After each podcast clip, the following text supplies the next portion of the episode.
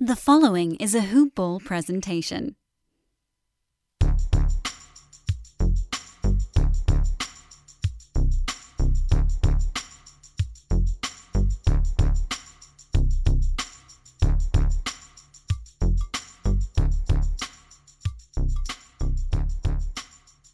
Hello and welcome to the Hoop Ball DFS Today podcast. I am your host, Mike Apotria. It's Sunday. That means I'm with my good buddy Haaris Kirmani. We're here to break down this wonderful June 27th slate for you guys. We got a nice little showdown action. We're gonna touch on the two-day slate, talk a little bit about tomorrow. Not too too much. We can't can't dive in there too much, Haaris, but we're gonna give the people a little a little taste. But um, how are you doing, my friend? How we? It's been a whole week. I like. Uh, actually, it's been two. I think it's been Yeah. two weeks. Yeah, I, last week around had a couple of things as far as family is concerned, but glad to be back on it. It's nice. Weather keeps getting nicer. Had uh, the aftermath of a nice thunderstorm, so you get that uh, petrichor smell out there. I learned that word a couple of years back, and I love using it anytime I get a chance to. You know, that earthy smell after the rain. But uh, it's been nice. It's been really nice out here. So glad to get it on, and the playoffs just keep getting more and more interesting. Except for that game yesterday, that was the worst thing I've seen. I swear. the last couple of weeks now, it's terrible, Could terrible game.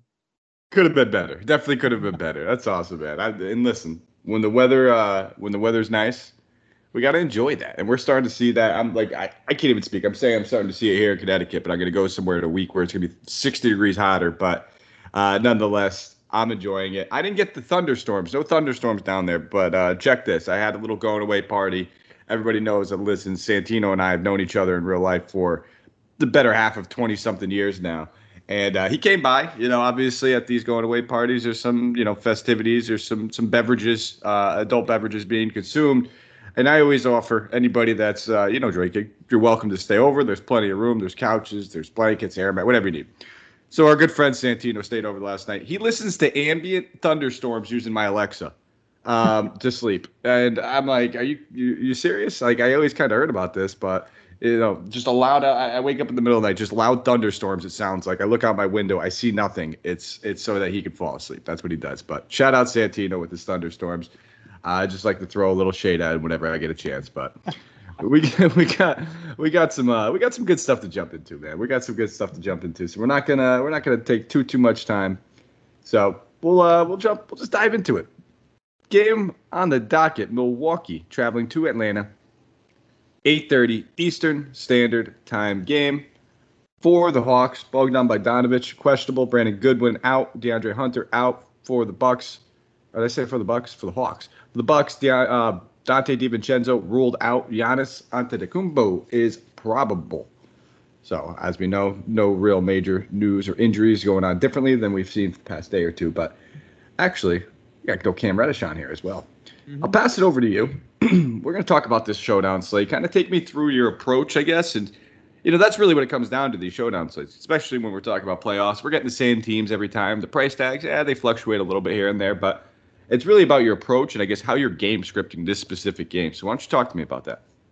Yeah, and as much as I like having you know that sneaky captain pick to be able to fix out the rest of the utility guys to somehow make it fit under the budget, in this series especially, it's just one of those where you have to avoid being cute.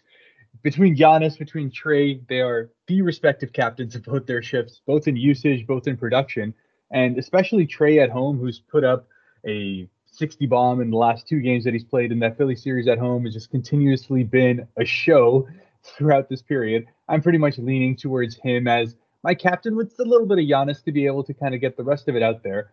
But really, in my mind, the approach is like if I can find one to two guys that are viable in that kind of you know three to four thousand and below, then I can have in my mind that hey, I can get three guys on here that are going to be close to that 10k and above with that captain, of course. And usually, I feel pretty good about those kind of lineups. So, oftentimes in showdowns, kind of that mid tier gets a little bit shrunk, at least as far as my lineups are concerned, and it kind of becomes a boomer bust kind of situation, especially in a one game. It's just all about finding that one cheap guy who happens to go off because it's going to be that one low ownership percentage that changes it up for you. Everyone's going to have the same lineup otherwise. So it's kind of my approach to things. And yeah, listen, that's that's the the approach I think most have, and you need to be able to differentiate in some ways. And it also depends on your tournament and your contest. And again, if you're entering a tournament or if you're entering cash, uh, generally, if I'm entering, you know, GPPs, which is what I usually do, I don't play too too many showdowns. When I do, I just throw a couple into uh, dart throws. I I usually try to differentiate with you know uh, an odder piece at my at my captain spot. So if I can afford Giannis, if I can afford Trae Young, that's the way I'm going. There's no question about it. You just have to feel confident and comfortable with the rest of your lineup.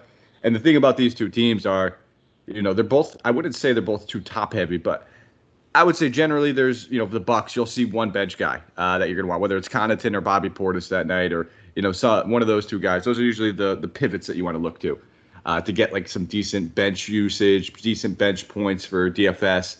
Uh, same thing with the Hawks. You know, generally it would be like a Danilo Gallinari. Uh, Cam Reddish is now back in the lineup, so he's one of those guys. But we pretty much know where the points are coming from with both these teams. And I want to try to get four studs, and the only way to do that is to probably go down a little bit at my captain spot. So, you know, looking at this, uh, I guess we'll start off with the Bucks. Obviously, Jrue Holiday coming off of an absolutely just dominant performance uh, past two games. I mean, he's really just done on defense, and that's one thing that I was kind of you know looking at with Trae Young. We've seen that big game, game, game, big game come from him already, but that Jrue Holiday defense is absolutely real. This dude is the best perimeter defender in the league. He's been known. I, I think Damian Lillard's came out and said this numerous times. He's been top top. I think Steph Curry came out and said this before. Mm-hmm. There's no secret. Whether you look at metric stats, whatever they tell you, don't believe them. Um, I'm sure they're good anyway. But Jrue Holiday is an absolute elite defender. So that's going to keep Trae Young from uh, being in my captain spot. And to be honest, I don't think I'll have Trae Young in my captain spot for the remainder of the series. I just don't think that this is going to be the best series on paper. I feel like I've been doubting this guy left and right, and it's going to bite me eventually, uh, and if it hasn't already. But I just want to kind of lead on these Bucks guys. I want to play Giannis. I want to get either Jrue Holiday or Middleton in my captain spot if I could. Brook Lopez has been, I think, just a staple piece that a lot of us have been going to. But I kind of want to get me some Bobby Portis in there as well. So looking at Bobby Portis, uh, as one of these value pieces, looking at a Connaughton as one of these value pieces, and then just trying my best to get at least two out of the three between Giannis, Middleton, and Holiday is pretty much the approach I'm going to do. And then obviously we're going to pair it with some Trae Young on the other side. But I'm getting ahead of myself, man. I'm talking way too much over here. I'm going a million miles an hour. You can tell the coffee has kicked in. So let me get some. Uh, let me get some take from you between, I guess, Holiday, Middleton. Which one do you prefer? Yeah, and throughout the series, I've just found that to me, Holiday's just going to be the piece not only as you said, the primary defender on Trae Young. And also, if there's a weakness on the Atlanta Hawks side, it's probably them trying to exploit as much Trae Young as possible. So you're finding that Holiday's just being kind of that primary initiator a lot more in this series than I'd say in the Brooklyn series where they were trying to go more towards the Middleton side. So to me, between those two, I'm definitely leaning much more towards Holiday. But you know, Middleton's Middleton. He's continued to be that guy who's not only going to be the closer for them as far as you know taking the tough shots. His shot uh, volume is always going to be there. So his three point shooting has been a bit odd in this series. I mean, he's two for 14 so far. I'm sure that's going to normalize. But as far as Jrue's concerned, you, know, you talk about riding the hot hand. This guy's shooting 59 from the field right now, 50% from three, which is not necessarily what you expect from a guy like Jrue Holiday. But as far as he continues to do that, and as long as he can continue to pick on Trae Young defensively, I'm finding myself much more shifted towards that than I am towards Middleton this one.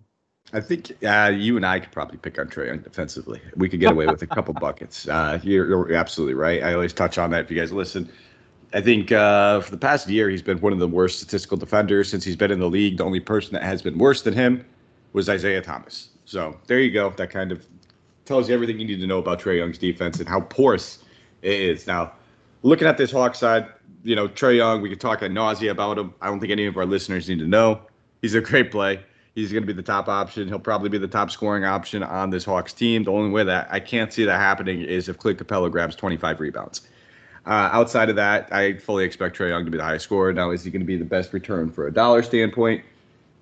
Maybe not in the captain spot, and that's my worry. If we get 30 to 40 DK points out of Trae Young, th- that's not doing it for us. That's not good in our captain. That's good. That's okay if we have that in our utility. You can even get away with that, uh, avoiding your utility. Like, and we saw in that last game, if you just didn't play Trae Young at all, you probably did okay.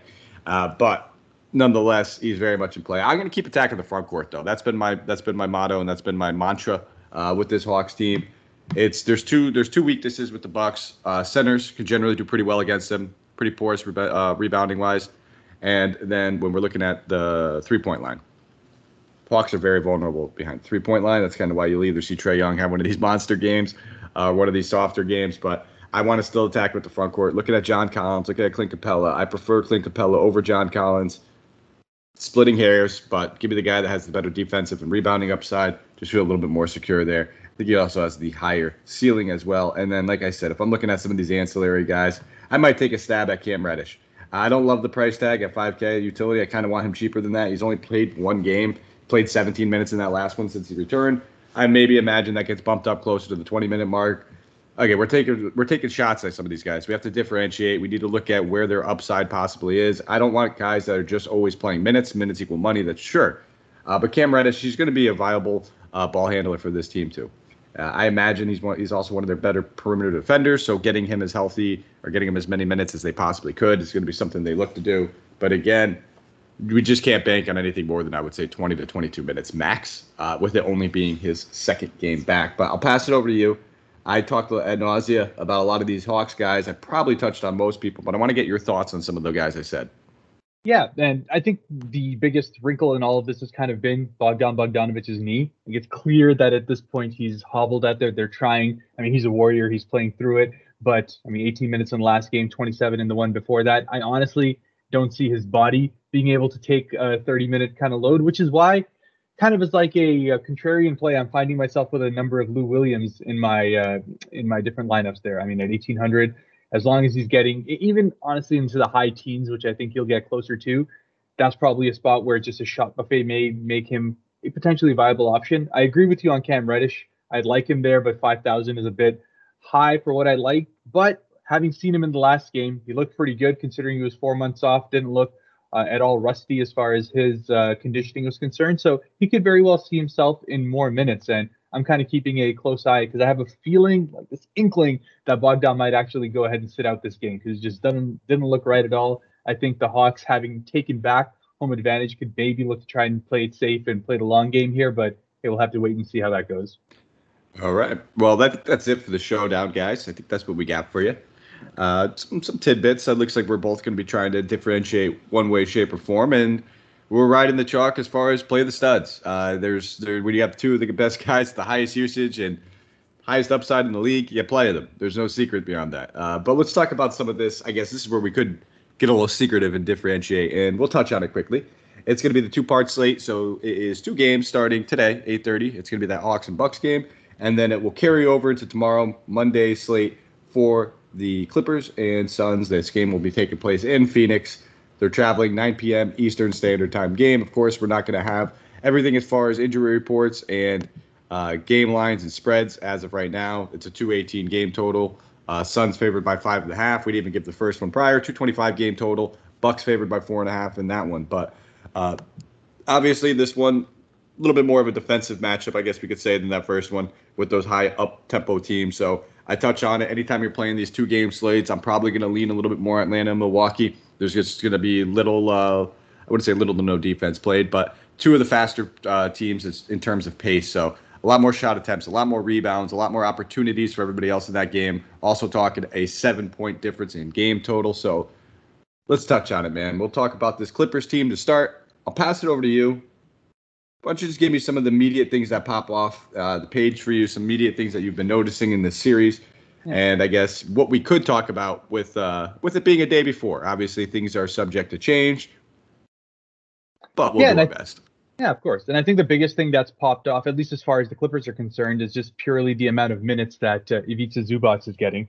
Uh, he played the highest minutes total that he's done in his entire NBA career yesterday in that 40 minute game, and really, as you said, it's been much more of a defensive. I wouldn't even necessarily say it's been a defensive clinic as much as just been an offensive, just garbage barn burner show. It's just been terrible as far as that's concerned. The efficiencies out there, but what that means is that reboundings are up to grab in a consistent basis. And Zubac has put, picked up 14 in the last game, 16 in the game before that. Has kind of become almost my favorite guy to be able to go to. His price tag at 4,900 is still at a great spot to be able to go ahead and take advantage of that. And it's kind of come at the expense of a Nicolas Batum, who is consistently playing you know, 30 to 40 minutes in the previous series, but is now down to like 15, 16 in this one. So it's clear matchups play a huge role as far as this entire series is concerned. And for the Clippers, who are literally sitting at the brink now at that 3 1 deficit, going to be at home trying to do everything they can in order to extend the series. We know Kawhi Leonard is still being judged on a game by game basis right now. So, you know, who knows? Are they going to try and uh, push him out there, try to see if he can somehow come back and maybe extend the series? I don't know. We'll find out as that happens. But until then, Paul George, Reggie Jackson, those guys continue to be the two top main offensive options for the squad. Paul George, even on a bad shooting night, still puts up 55 FTP. Uh, as far as Reggie Jackson's concerned, at 6,100, he's about good value as well. So it's kind of, you know, you know where the offense is going to come from as far as the Clippers are concerned. And really, that's what it comes down to. Can their offense somehow be good enough to handle the fact that you know, Phoenix themselves has been pretty down as far as their shot making is concerned, and it's been a series for the bigs. DeAndre Ayton on the other side as well, who goes ahead and just puts up absolutely monstrous numbers, has really continued to establish himself as one of the better big men in the league. And it was almost a it was a funny shot. Forgot who said it that uh, Ayton's been the best big man to face so far into the entire playoffs. Obviously, taking a shot at some of the other ones have gone at so far, but it's been fun. It's been fun, and it's been a nice change of pace that the big men are getting far more involved in the series. Yeah, and I think that's actually. I think we might have been on the show together. Um, maybe I'm wrong. No, it couldn't have been us. I, uh, I think we touched on it though on one of our shows that when they were coming into the series, you're right. It's a completely different series. We were seeing the Clippers do that small ball lineup and get away with that and actually thrive with it going against Gobert. And it's simply because they are not worried about Gobert dropping 20 actual points on them. Uh, they'll take whatever you know, you know, little putbacks and dunks that Rudy Gobert was getting, and just burn them on the other end. Now it's a little different. You have a guy like DeAndre Ayton who is fully comfortable taking 20 plus shot attempts and Zubac, we're seeing it. He has to play these minutes. They can't do the small ball. They're getting they're, they'd get crushed on the inside by Ayton. They're getting crushed on the inside regardless, but they need the size out there. I'm with you. I'm going to continue rolling Zubac. It's just the chalk play. You you take that free square and you just eat it. Don't try to get cute with it. I don't care if you're trying to differentiate it. Pick a different spot to differentiate. You don't do it with this one. You eat the chalk. In my opinion, you play both centers on this two game slate. Uh, you play Ayton and you play Zubac, and then you make it work with your other pieces. I just think that these guys are both way too underpriced for their roles, for their minutes, for everything else. Their point per minute upside, both of them are over 1.2 DK points per minute in the series. So, like, sign me up. I'm good with that. Uh, I want it uh, all day. Actually, Zubac is not, but Ayton is. So that's uh that's that's probably it for me as far as getting like you know too cute. I, I kind of want to see what else is going on as far as strategy. I do prefer Paul George as uh, the most expensive guy out of this game that's the guy I'd rather play. I'd rather play Paul George over Chris Paul and Devin Booker. And then looking at some of these ancillary options, I would rather play Reggie Jackson over uh, Chris Paul and Devin, Devin Booker right now on a point per dollar standpoint. So that's my approach. I have two initial builds going right now. One of them has Paul George, one of them has Reggie Jackson. The one that has Reggie Jackson allows me to spend up a little bit more in another spot, and I could look over and try to get another one of those guys from that Bucks game, whether it is Jrue Holiday or Khris Middleton. I could pair him with my Giannis double up over there. That's kind of how my game script is going. I actually think that the Clippers are going to take this one, make it a 3-2 series. I'm expecting the Bucks to win pretty handily, and that's really how my lineups work in playoffs. Is that you have to game script them pretty tough. Be ready to take one off the chin. Be able to adjust is important, but there's going to be a lot less adjustments here. So we kind of know what these rotations and everything look like. It's just you have to play coach. You have to try to decide how these these coaches are going to adjust game by game, and that's the biggest thing with DFS in the playoffs. So uh, anything else you want to touch on, I guess, with these two teams? I mean, we didn't really talk about too much with the Suns. I gave my little take on it. Uh, if I had to play anybody, it's going to be continue to be just DeAndre, uh, uh, DeAndre Hunter, DeAndre Ayton, and then I like Cam Johnson as a value play. He's been a guy that I've just been loading up on for value. Never going to light the world on fire or anything like that for you, but uh, the definition of just a rock solid guy at 4,200 who is playing a decent to consistent role between anywhere between the 20 to, or 17 to 24 minute range, I'd say on average. And when the shot's falling for him, you're looking at about 20 DK points. Yeah, I think you've hit the nail on the head. Cam Johnson has been one of my favorite plays just in general. I mean, I like the guy as a player in general. I feel like he should be getting more minutes in this league. And I think Phoenix is finally starting to figure out rotations in which they can get him in, kind of swapping in that 3 4, have him float around there and uh, get more in there because, yeah, he's probably, in terms of like a catch and shoot three point shooter for them outside of Jae Crowder, I'd say he's their most consistent guy out there. So it's nice to have him be viable once again as far as DFS is concerned. Absolutely. Who doesn't like some Cam Johnson? Who doesn't? But that's it. That's all we got for you guys. Thank you for listening. As always, from everybody over here at Hoopball, go give us a follow. Give us a thumbs up, subscribe, all that good stuff, and give Haaris a follow. If you guys haven't already, you're missing the boat. Haaris is an absolute stud. Listen, uh, when you run the DFS team, you could cherry pick who you do the podcast with. There's a reason I wanted you, Haaris. You're a good guy. You're a stud. I love doing these shows with you, man. And I know that we're going to be able to put out some great content with the duo that we have right now on our Sundays. But Haaris, let the good people know where they can give you a follow. That way they can get at you, they can reach you, even when you don't want to be reached. I appreciate the shout out, and you can get me on Twitter at h a k underscore devil hack devil on there. And I know we spoke about it last time too. You can hit me up on some Xbox as well with that because that's the same gamer tag I have to be able to do that. But anytime you have any questions, definitely send me out a DM, a tweet. I'm pretty quick in being able to respond to that. And I'm ready to enjoy some more playoff basketball. All right. And you can give me a follow at Mike Apotria, M I K E A P O T R I A. You won't see me being very active on there as of late. Probably won't see me very active down there. But hey, listen, if you have a question that I can get to, I'll do my best. I'll uh, I'll probably get to it an hour and a half too late, but I will do my best. And the, it's brutal honesty, man. You know what I mean? You got to just keep it honest sometimes. I'm not around my computer or phone. I've been one of those guys. I would say for the better half of a year here. I've been trying to just disconnect from the cell phone as much as possible. So when I have friends or family over, if me and the girlfriend are watching a movie or something, I try to put it on silent. I try not to look at it, and then I try to get to everything at once uh, and just you know disconnect a little bit. I think a lot of people get glued to their phones too much, and us being us and being sports guys and in this industry, we're probably guilty of it more than most. So we'll see how yeah. long it lasts. We'll see how yeah, long. Yeah, no, I'm 100 percent guilty of that. I try to set uh, with a silent mode on send notifications at times or do not disturb hours, but man, it's there's just too much news coming out too fast, and you just have to stay on top of it all. way, way Someone's got to. We're the we're the martyrs, man. We got to take the bullet for everybody else. So you guys sit there and enjoy the time with our family. We get yelled at by our significant others while we're just sitting there looking to see uh, how many minutes Cam Johnson might play tonight. We'll handle that. we'll take it. We'll take the punch of uh, off the chin. But thank you guys again for everything. We'll be back tonight. It'll be me. It will be Sam we're gonna crush this uh, this Monday slate for you guys. Touch on a lot of this. We'll talk about how this game ended tonight, and uh, I guess what we can expect from tomorrow's. But again, let's go out there. Let's crush some GPPs. Let's take down some money, and let's enjoy some playoff basketball. Take care, everybody.